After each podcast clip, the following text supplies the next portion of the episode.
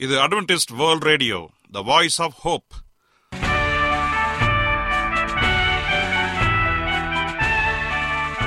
வணக்கம். அன்பான வானொலி நேயர்களே உங்கள் அனைவரையும் கர்த்தராகிய ஆண்டவர் இயேசுவின் நாமத்திலே வாழ்த்தி எங்களது இன்றைய ஒளிபரப்பை கேட்க உங்களை அன்போடு வரவேற்கிறோம். பரலோக வாழ்க்கைக்கு வழிகாட்டக்கூடிய எங்களது ஒளிபரப்பில் இன்று இடம்பெற இருக்கும் நிகழ்ச்சிகள் உடல் ஆரோக்கியத்தை குறித்த செய்திகள் ஆன்மீக சிந்தனைக்கான தேவ செய்திகள் மற்றும் காதுக்கு இனிய கீதங்கள். இன்றைய உலகில் வியாதிகளின் எண்ணிக்கையை கணக்கிட முடியாது. ஒவ்வொரு நாளிலும் பேர் தெரியாத பல பல வியாதிகளால் மனிதர்கள் இறந்து வருவதை காண்கிறோம். இந்த சூழ்நிலையில் நீங்கள் ஆரோக்கியமாக இருக்க வேண்டுமென நாங்கள் விரும்புகிறோம். உடல் நலத்தை குறித்த செய்தியை இப்போது கேட்போம். அதற்கு முன்பதாக ஓர் இனிய பாடலை கேட்டு மகிழ்வோம்.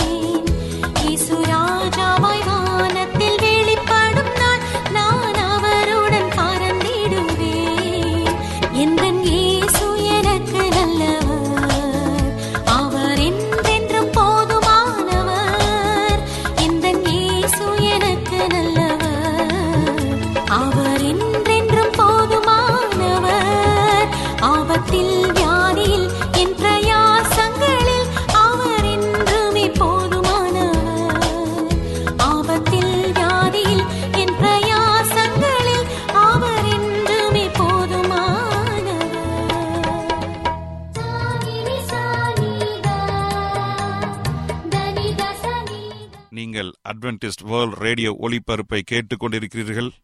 எங்களுடைய முகவரி அட்வென்டிஸ்ட் வேர்ல்ட் ரேடியோ தபால் பெட்டி எண் ஒன்று நான்கு நான்கு ஆறு Salisbury Park market yard post Pune நான்கு ஒன்று ஒன்று பூஜ்ஜியம் மூன்று ஏழு மகாராஷ்டிரா இந்தியா.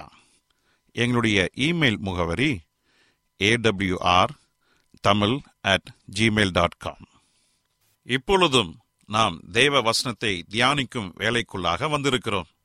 இன்றைய தேவ செய்தியை சகோதரர் ஜே எஸ் செல்வன் அவர்கள் வழங்க இருக்கிறார். கிறிஸ்தவ குணம். கிறிஸ்துவுக்குள் அன்பான தேவ பிள்ளைகளே உங்கள் அனைவரையும் இந்த அட்வென்டிஸ்ட் உலக வானொலி நிகழ்ச்சியின் வாயிலாக சந்திப்பதிலே மிக்க மகிழ்ச்சி அடைகிறேன். உங்கள் அனைவரையும் ஆண்டவர் இயேசுவின் நாமத்தில் வாழ்த்துகிறேன். நேயர்களே எங்களது அனுதின நிகழ்ச்சிகளை எங்களுடைய இணையதள பக்கத்திலும் கேட்டு மகிழலாம். எங்களுடைய இணையதள முகவரி W W W dot A W R dot ORG அதில் தமிழ் மொழியை தேர்வு செய்து பழைய ஒளிபரப்பையும் கேட்கலாம்.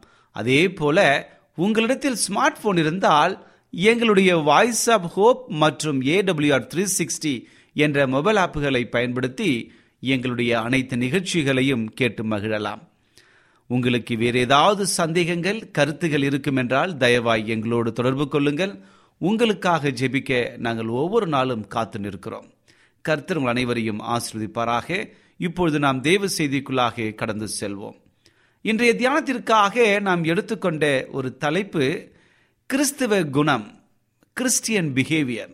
கிறிஸ்துவ குணத்தை குறித்து இந்த நாளிலே நாம் படிப்போம் என்று சொன்னால் இதன் மூலமாக ஆண்டவர் நமக்கு மிகப்பெரிய ஆசிர்வாதத்தை வைத்திருக்கிறார். இன்னைக்கு வாழ்ந்து கொண்டிருக்கிற ஒவ்வொருவரிடத்திலும் ஆண்டவர் எதிர்பார்க்கிற ஒரு காரியம் என்று சொன்னால் கிறிஸ்துவ குணத்தை எதிர்பார்க்கிறார். இன்னைக்கு அநேகருடைய வாழ்க்கையில அந்த குணம் இல்லாமல் காணப்படுவதை பார்க்கும் பொழுது மிகவும் வருத்தகரமாக இருக்கிறது. ஆம் எனக்கு அன்பானதனுடைய பிள்ளைகளே ஆண்டவர் இந்த உலகத்தில் எப்படி வாழ்ந்தாரோ அதே போல நாமும் நம்முடைய வாழ்க்கையை பிரதிபலிக்க வேண்டும். இதுதான் கிறிஸ்தவ குணம்.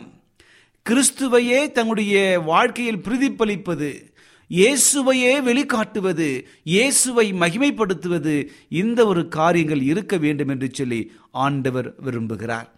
வேதத்திலே வேத கதாபாத்திரங்கள் அனைவருமே கிறிஸ்துவ குணத்தை பிரதிபலித்தார்கள். தேவனுடைய குணத்தை பிரதிபலித்தி அநேகருக்கு ஆசீர்வாதமாக வாழ்ந்தார்கள்.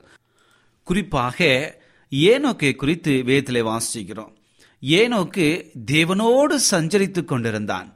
தேவனுக்கு பயந்திருந்தான். தேவனோடு இருந்ததினாலே அவன் தேவனோடு எடுத்துக்கொள்ளப்பட்டான் அதே போல யோபுவை குறித்து பார்க்கிறோம். சன்மார்க்கனோ நீதிமானோ தேவனுக்கு பயந்து பொல்லாப்புக்கு விலகுறனாய் இருந்தான் தேவனோடு இருந்தான். அதே போல நோவாவை குறித்து ஆண்டவரே சாட்சி சொல்கிற ஒரு காரியம் இவனைப் போல நீதிமான் இந்த உலகத்தில் வேறு யாருமே இல்லை என்று நான் கண்டேன் என்று சொல் சொல்லுகிறார் அவன் தேவனுக்கு பயந்தவனாக தேவனோடு சஞ்சரித்துக் கொண்டிருந்தான். இப்படியாக ஆண்டோடைய பிள்ளைகள் ஒவ்வொருவரும் தேவனுடைய குணங்களை பிரதிபலித்துக் கொண்டிருந்தார்கள் இதுதான் நம்முடைய வாழ்க்கையில் நாம் அபியாசிக்க வேண்டிய குணமும் கூட. கிறிஸ்துவ குணத்தை நாம் வெளிக்காட்ட வேண்டும். அப்பொழுதுதான் இந்த கிறிஸ்துவ ஜீவியத்தில் நீங்களும் நானும் வெற்றி பெற்று அநேகருக்கு சாட்சியாக வாழ்ந்து பரலோகத்துக்கு போக முடியும். குறிப்பாக காயுவுக்கு அப்போஸ்தலன் யோவான் அவர்கள் வாழ்த்து தெரிவிக்கும் பொழுது இப்படியாக தெரிவிக்கிறார். மூன்று யோவான் ஒன்று இரண்டு. பிரியமானவனே உன் ஆத்மா வாழ்வது போல நீ எல்லாவற்றிலும் வாழ்ந்து சுகமாயிருக்கும்படி வேண்டுகிறேன்.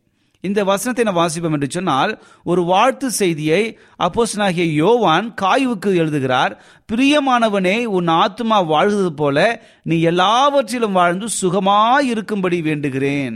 பாருங்கள் இந்த உலகத்திலே இதுதான் ஆண்டோடைய சித்தமாகவும் கூட இருக்கிறது. இந்த உலகத்தில் நீங்களும் நானும் எப்படி படைக்கப்பட்டோம்? ஆணும் பெண்ணுமாக தேவனுடைய சாயலாக படைக்கப்பட்டோம். தேவனுடைய ரூபத்தின்படி நாம் படைக்கப்பட்டோம். இப்படி தேவனுடைய ரூபத்தின்படி படைக்கப்பட்ட நாம் நம்முடைய உடல்நலத்தை ஆரோக்கியமாக வைத்திருக்க வேண்டும். இதுதான் தேவன் நமக்கு எதிர்பார்க்கிற ஒரு காரியமாக இருக்கிறது. தேவ சாயலில் படைக்கப்பட்ட நாம் நம்முடைய உடலை ஆரோக்கியத்தோடு பாதுகாக்க வேண்டும். எந்த விதமான அசுத்தங்கள் இல்லாமல் ஆரோக்கியத்தோடு பேணி பாதுகாப்போம் என்று சொன்னால் அது கர்த்தருக்கு மகிமை சேர்க்கிற ஒரு காரியமாக இருக்கும். சரீர ஆரோக்கியத்தை பாதுகாக்க வேண்டிய அவசியம் நமக்கு இருக்கிறது. ரோமர் பனிரெண்டாம் அதிகாரம் ஒன்று சொல்கிறது அப்படி இருக்க சகோதரரே நீங்கள் உங்கள் சரீரங்களை பரிசுத்தமும் தேவனுக்கு பிரியமான ஜீவபலியாக ஒப்புக் கொடுக்க வேண்டும் என்று தேவனுடைய இரக்கங்களை முன்னிட்டு உங்களை வேண்டிக் கொள்ளுகிறேன். இதுவே நீங்கள் செய்யத்தக்க புத்தியுள்ள ஆராதனையாக இருக்கிறது என்று சொல்லுகிறார். ஒருவன் மெய்யாகவே பரிசுத்தமாக்கப்பட்டிருந்தால் அது அவனில் மிகப்பெரிய ஒரு பாதிப்பை ஏற்படுத்தும். உண்மையாக அவனுடைய வார்த்தை அவனுடைய பேச்சு அவனுடைய செயல் அவனுடைய உடை அவனுடைய நடத்தை எல்லாமே தேவனுடைய நாமத்தை மகிமைப்படுத்தும். ஒன்று தசனிக்கர் ஐந்தாம் அதிகாரம் இருபத்தி மூன்றாம் சொல்கிறது சமாதானத்தின் தேவன் தாமே உங்களை முற்றிலும் பரிசுத்தமாக்குவாராக. உங்கள் ஆவி ஆத்மா சரீரம் நம்முடைய கிறிஸ்து வரும்பொழுது குற்றமற்றதாய் காக்கப்படுவதாக பாருங்கள். இங்கே நாம் பார்க்கும் பொழுது நம்முடைய எல்லா உறுப்புகளும் எல்லா காரியங்களும் தேவனுக்கு முன்பாக குற்றமற்றதாக இருக்க வேண்டும். சரீரம் ஆத்மா மற்றும் ஆவியை உள்ளடக்கிய ஒரு மனிதன் தான் இது முழு மனிதனாக எண்ணப்படுகிறான். ஆகவே நாம் எல்லாவற்றையும் பாதுகாக்க வேண்டியது அவசியமாக இருக்கிறது. இங்கே அப்போஸ் பவுல் ஒரு காரியத்தை சொல்லுகிறார் கவனியுங்கள். ஒன்று குழந்தையர் ஒன்பதாம் அதிகாரம் இருபத்தி ஏழாவது வசனத்தில் மற்றவர்களுக்கு பிரசங்கம் பண்ணுகிற நான் தானே ஆகாதவனாய் போகாதபடிக்கு என் சரீரத்தை ஒடுக்கி கீழ்ப்படுத்துகிறேன். மிகப்பெரிய ஒரு உதாரணத்தை அப்போ பவுல் இங்கே நமக்கு கற்றுக் கொடுக்கிறார். நான் சத்தியத்தை சொல்லுகிறேன் உங்களுக்கு போதிக்கிறேன் உங்களுக்கு ஆலோசனை சொல்லுகிறேன். நான் முதலாவது என் வாழ்க்கை ஒரு உதாரணம் உள்ள வாழ்க்கையாக இருக்க வேண்டும் என்று சொல்லி அங்கே கூறுகிறார். ஆகவே நாம் அனைவருமே மிக நேர்த்தியாக நம்முடைய காரியங்களை செய்ய வேண்டும் என்று சொல்லி ஆண்டவர் எதிர்பார்க்கிறார். அதே போல எல்லாவற்றையும் அனுபவிக்க நமக்கு அதிகாரம் உண்டு. ஆகிலும் எல்லாம் தகுதியாய் இராது எல்லாவற்றையும் அனுபவிக்க அதிகாரம் உண்டு. ஆகிலும் எல்லாம் பக்தி விருத்தியை உண்டாக்காது. ஆகவே இந்த ஒரு காரியத்தை மிக தெளிவாக நாம் புரிந்து கொள்ள வேண்டும். இந்த உலகத்திலே வாழ்ந்து கொண்டிருக்கிற நாம் நம்மை சுற்றி நடக்கிற ஒவ்வொரு காரியத்தையும் சற்று கவனிப்போம் என்று சொன்னால் எல்லா காரியங்களும் காணப்படுகிறது. அதே வேளையில எல்லாம் பக்திக்கு ஏதுவாக இல்லை. இன்றைக்கு சாத்தான் அநேக காரியங்களை வஞ்சித்து தேவனுக்கு விரோதமாக அவன் திருப்பி விட்டு கொண்டிருக்கிறான். வாலிப பிள்ளைகளை முதியவர்களை சிறியவர்களை என்று சொல்லி எல்லா வயதினருடையும் நன்மை பெறக்கூடிய எல்லாவற்றையும் தீமையாக மாற்றி வருகிறான். ஆகவே நாம் அனைவருமே மிக ஜாக்கிரதையாக இருந்து நலமானதை தேர்ந்தெடுத்து தேவனுடைய நாமத்தை மகிமைப்படுத்த வேண்டும். இதேதான் ஒன்று குழந்தையர் பத்தாம் அதிகாரம் முப்பத்தி ஒன்றாம் வசனத்தில் அப்போஸ் நாயக பவுல் சொல்லும்போது கூட ஆகையால் நீங்கள் புசித்தாலும் குடித்தாலும் எதை செய்தாலும் எல்லாவற்றையும் தேவனுடைய மகிமைக்கென்று செய்யுங்கள். பாருங்கள் மிகப்பெரிய ஒரு ஆலோசனை. நீங்கள் எதை குடித்தாலும் எதை உண்டாலும் எதை செய்தாலும் எல்லாவற்றையும் தேவனுடைய நாமத்திற்கென்று நாம் செய்ய வேண்டும். ஏனென்றால் எல்லா காரியமும் தேவனால் நிலைநிறுத்தப்படுகிறது. எல்லாம் நியாயத்தில் கொண்டு வருபவர்களார்.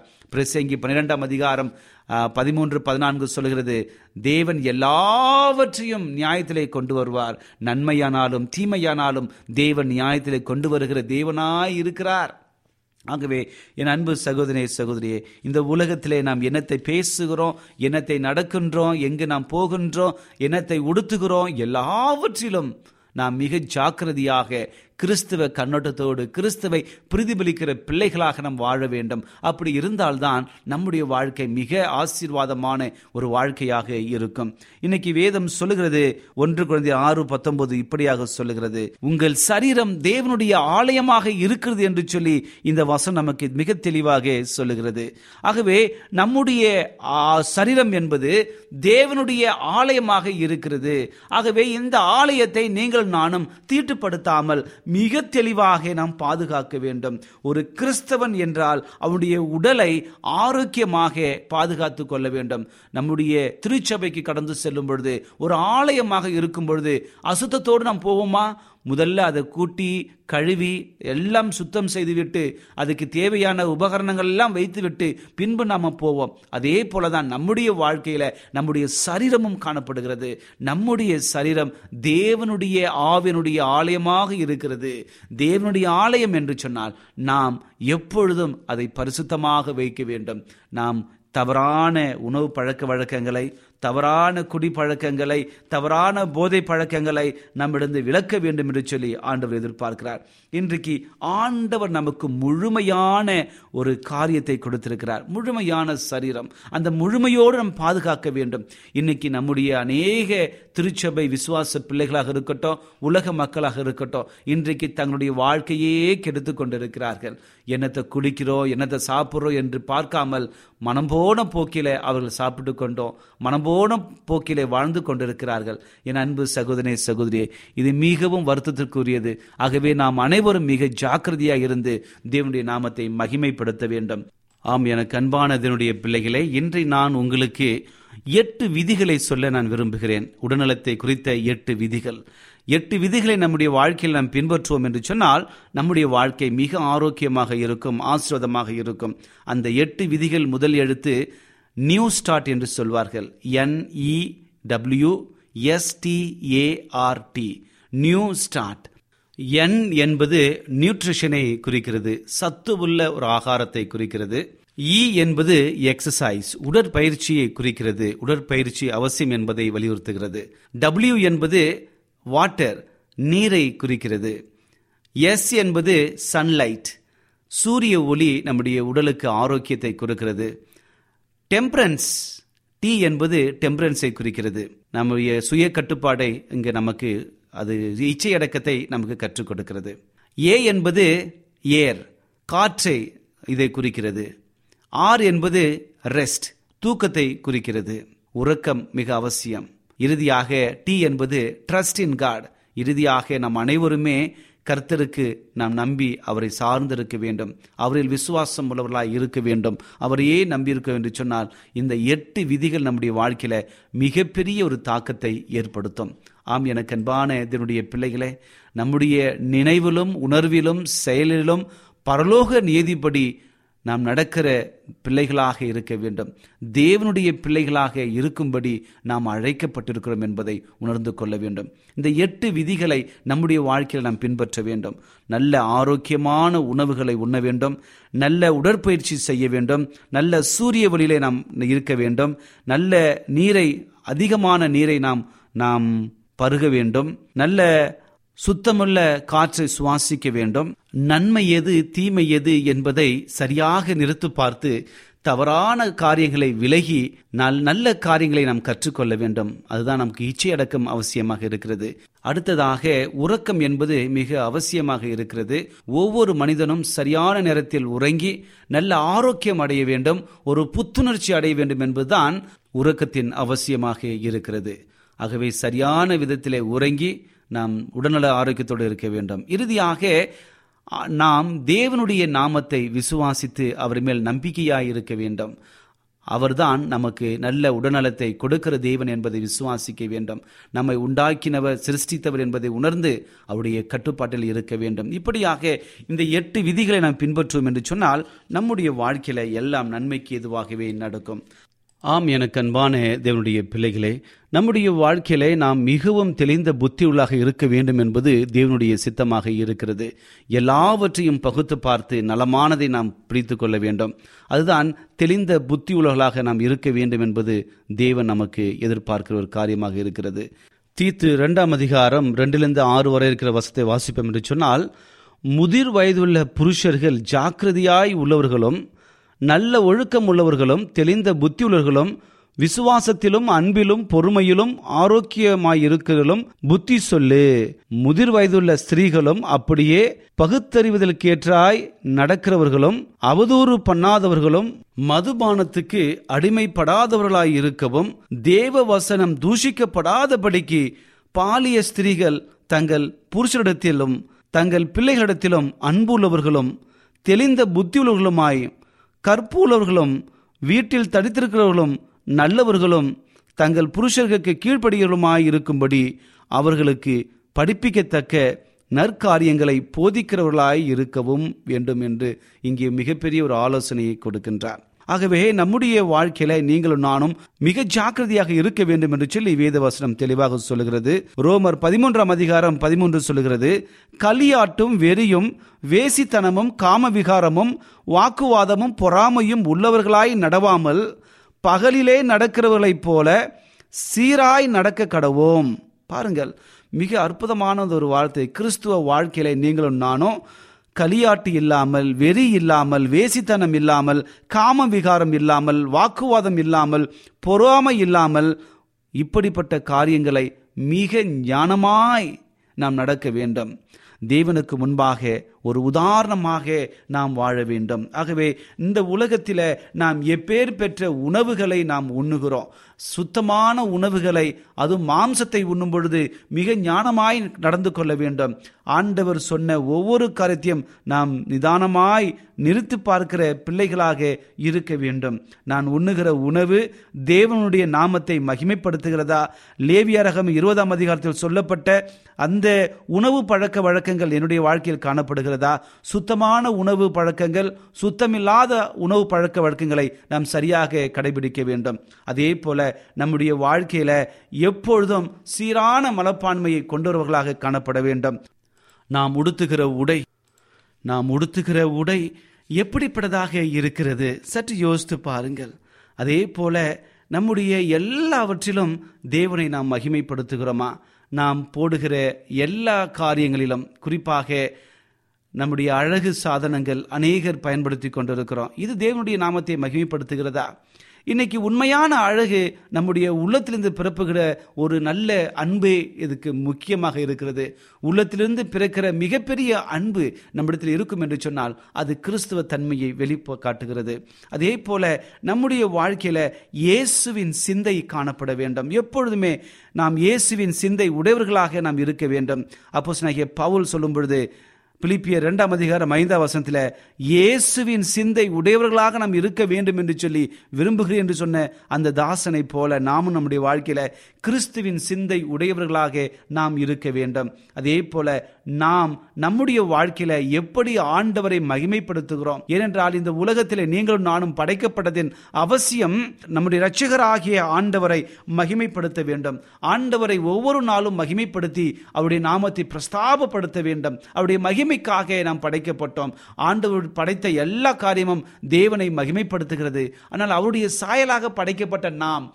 தேவனை மகிமைப்படுத்துகிறோமா? சற்று யோசித்து பாருங்கள். அடுத்ததாக நாம் ஒரு உதாரணம் உள்ள ஒரு வாழ்க்கையை வாழ வேண்டும். மற்றவர்களுக்கு உதாரணம் உள்ள வாழ்க்கை. நம்முடைய வாழ்க்கை ஒரு சாட்சியாக இருக்க வேண்டும். கிறிஸ்தவன் என்று சொன்னால் கிறிஸ்தவை பிரதிபலிக்கிறவனாக காணப்பட வேண்டும். ஆகவே நாம் அனைவருமே இதில் மிக ஜாக்கிரதை உள்ளவர்களாக இருக்க வேண்டும். அடுத்ததாக நாம் அனைவரும் ஊழியம் செய்கிறவர்களாக இருக்க வேண்டும்.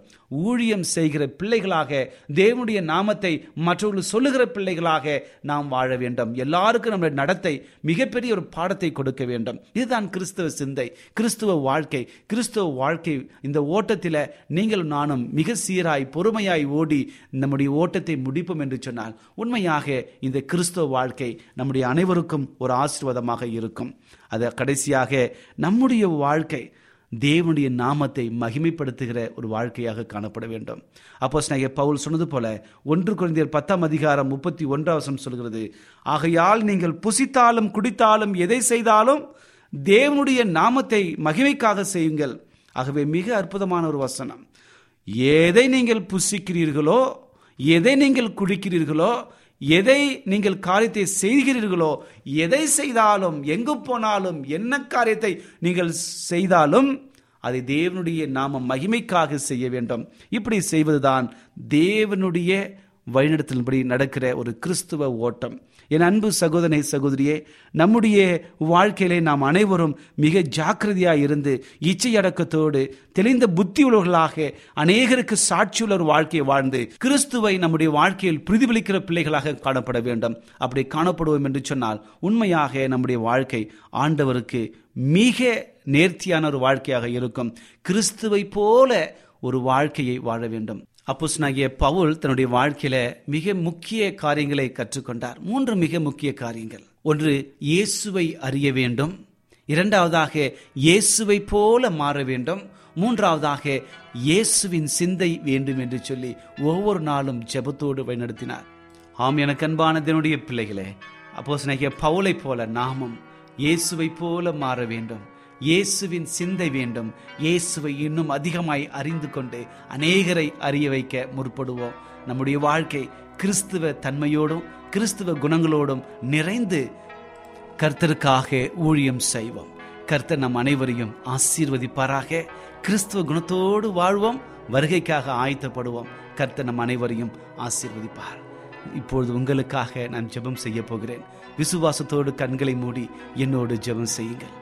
இரக்கத்தில் ஐஸ்வர்யம் உள்ள நல்ல ஆண்டவரே இந்த நல்ல வேலைக்காக நன்றி செலுத்துகிறோம். இந்த நாளிலே ஒரு நல்ல சத்தியத்தை கொடுத்தமைக்காக நன்றி. கிறிஸ்துவ வாழ்க்கை எப்படிப்பட்டதாக இருக்க வேண்டும்? நாங்கள் எங்களுடைய வாழ்க்கையை பரிசுத்தமாக பாதுகாத்து உம்முடைய வருகைக்காக ஆயத்தப்படுகிற பிள்ளைகளாக இருக்க வேண்டும் என்ற நல்ல செய்தி கொடுத்தமைக்காக நன்றி தகப்பனே. ஆண்டவரே நாங்கள் எப்பொழுதும் உம்முடைய நாமத்திற்கு மகிமை சேர்க்கிற ஒவ்வொரு காரியத்தையும் செய்து உம்முடைய நாமத்தை எப்பொழுதும் மகிமைப்படுத்த வழிநடத்தும்படியாக ஜெபிக்கிறேன். இந்த செய்தியை கேட்டுக்கொண்டிருக்கிற ஒவ்வொருவரையும் ஆசீர்வதிங்க. அவருடைய வாழ்க்கையில் காணப்படுகிற ஒவ்வொரு போராட்டங்களையும் வியாகுலங்களையும் கண்ணீர்களையும் கவலைகளையும் மாற்றி சமாதானத்தையும் சந்தோஷத்தையும் அருளும்படியாய் இயேசுவின் நாமத்தில் கேட்கிறோம். நல்ல பிதாவே.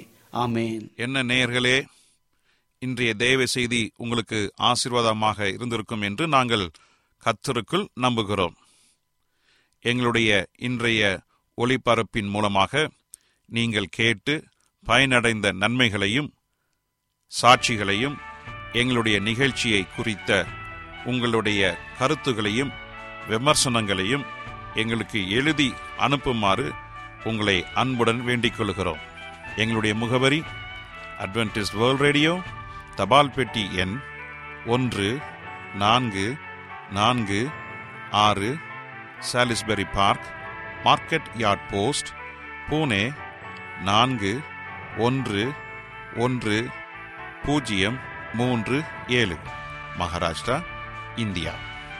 எங்களுடைய இமெயில் முகவரி AWR Tamil at Gmail dot com இத்துடன் எங்களது இன்றைய ஒளிபரப்பு நிறைவு பெறுகிறது. மீண்டும் நாளைய தினம் இதே அலைவரிசையில் அரை மணி நேரம் முன்மதாக சந்திப்போம். கர்த்தத்தாமே உங்கள் அனைவரையும் ஆசிர்வதிப்பாராக. உங்களிடமிருந்து விடை பெறுவது ஆர். விக்டர் செல்வன்